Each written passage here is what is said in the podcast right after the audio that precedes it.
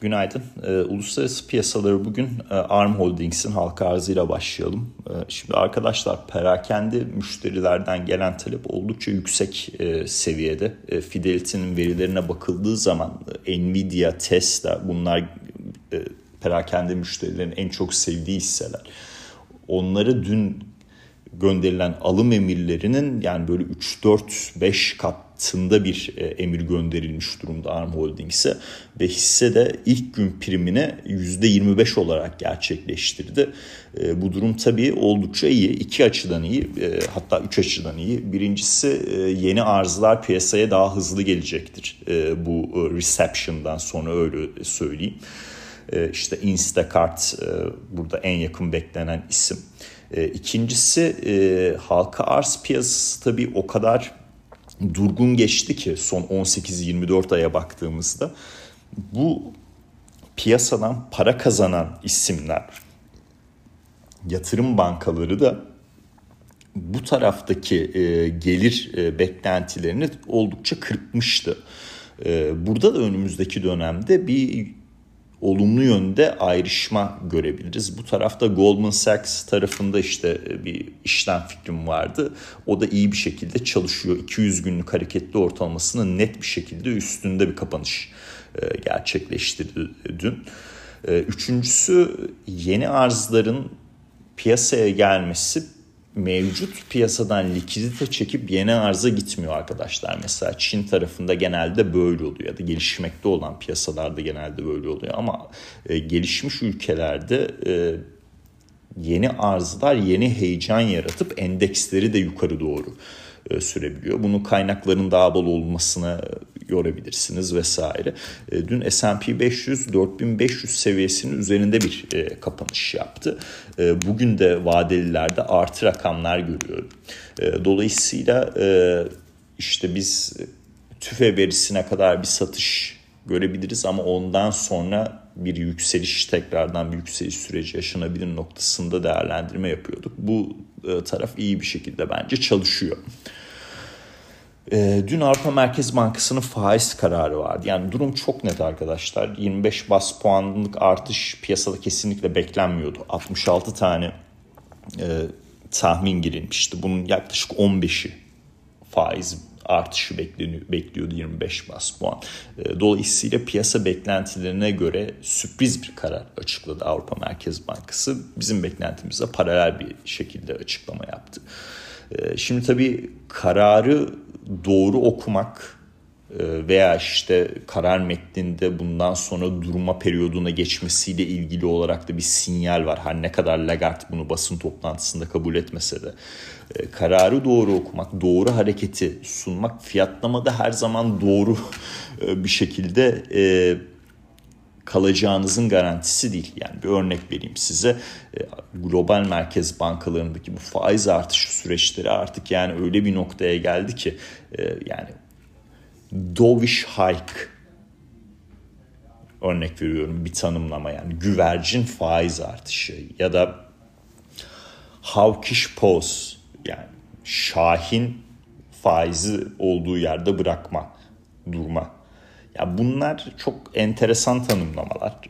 Yani genişleme periyotlarında, para politikasının genişleme periyotlarında genelde böyle tanımlamalarla karşılaşmıyoruz. Ama sıkılaşma sürecinde sona doğru yaklaşırken ki Avrupa Merkez Bankası bence son artışını yaptı. Çünkü ekonomik beklentilere baktığım zaman 2023 ve 2024 büyüme tarafında problemler var. Ciddi aşağı revizyonlar yapılmış arkadaşlar. Burada bir faiz artışında bu ekonomi kaldırabilir mi? Ben sorguluyorum.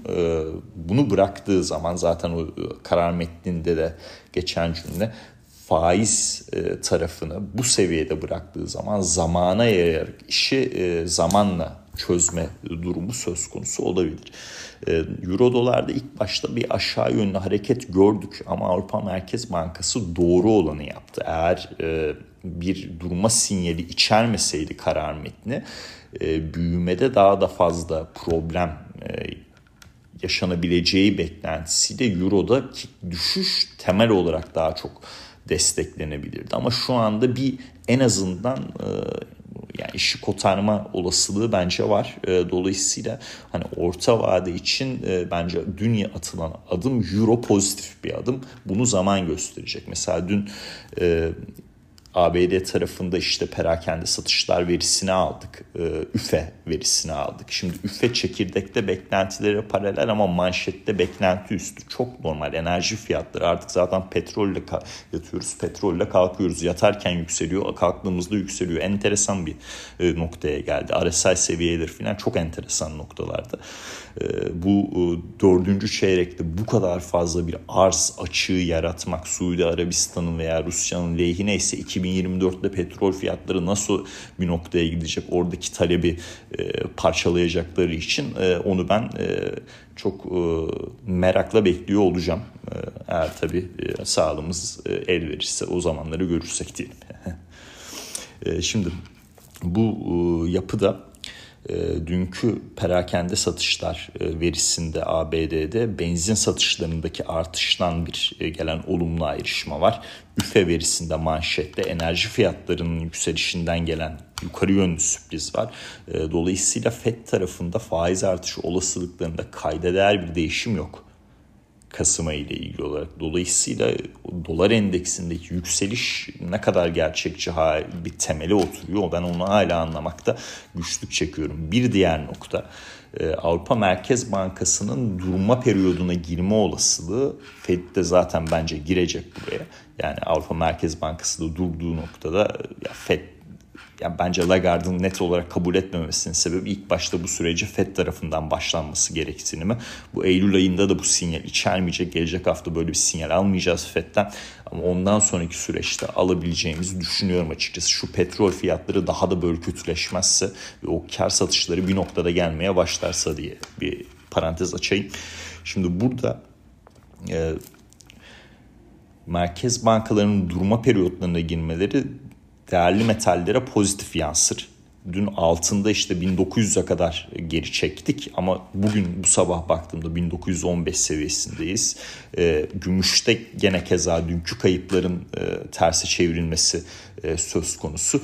Dolayısıyla Eylül sonundan itibaren ben değerli metallerde iyi bir yükseliş sürecine girilmesini bekliyorum arkadaşlar.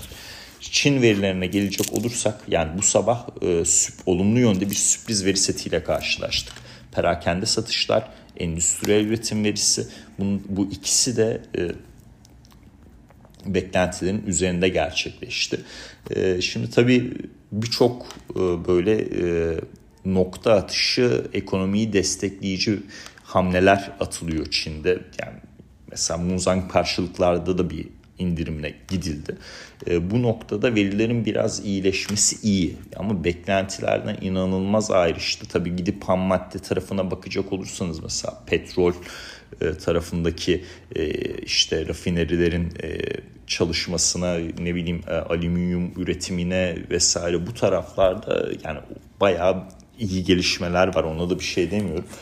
Ama bir ayda böyle bir sıçrama yapıldı diye hemen bundan sonra en kötüsü geride kaldı mı noktasını bir miktar daha temkinli davranalım. Ben %5 hedefinin tutturulacağına inanıyorum. Ama OPEC aylık raporunda dediği gibi 5.2 tutturulabilir mi zannetmiyorum.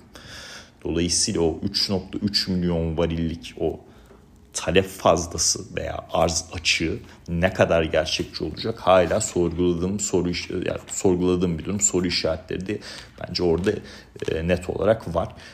Her neyse ama gene de iyidir. MSCI Çin'de çok fazla satış vardı. Bu bir miktar toparlar diye düşünüyorum. Bugün Asya seansındaki olumlu fiyatlamanın da majör sebebi Çin verileri oldu arkadaşlar.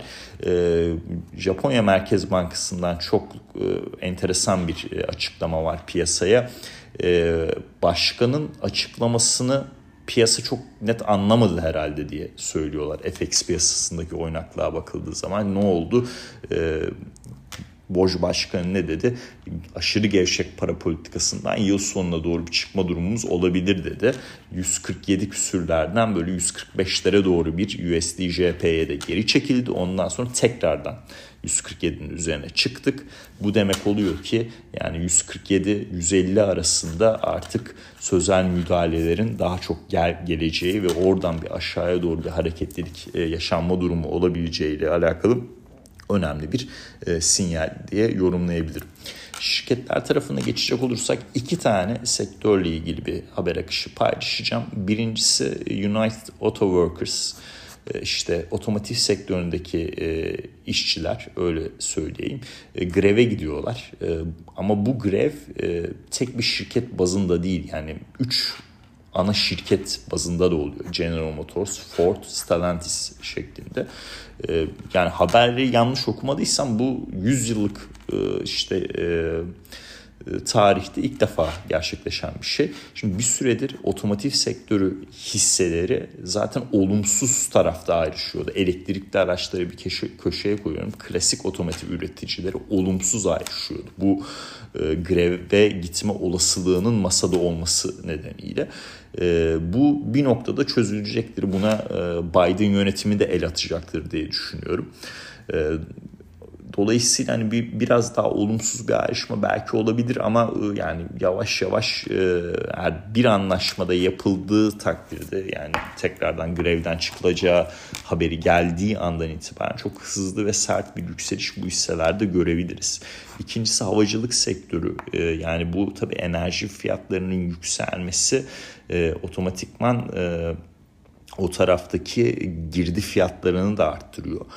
American Airlines bu hafta ilk başta 3. çeyrekle ilgili bir hisse başı kar görünümde aşağı revizyon yaptı. Daha sonra Delta Airlines dün aşağı revizyon yaptı. Bu havacılık sektöründe de gidişat şimdilik pek iyi gözükmüyor arkadaşlar. Girdi fiyatlarının yükselmesi marjlar üzerindeki baskılardan ötürü. Ben aktaracaklarım bugünlük bu kadar. Dinlediğiniz için teşekkür ederim.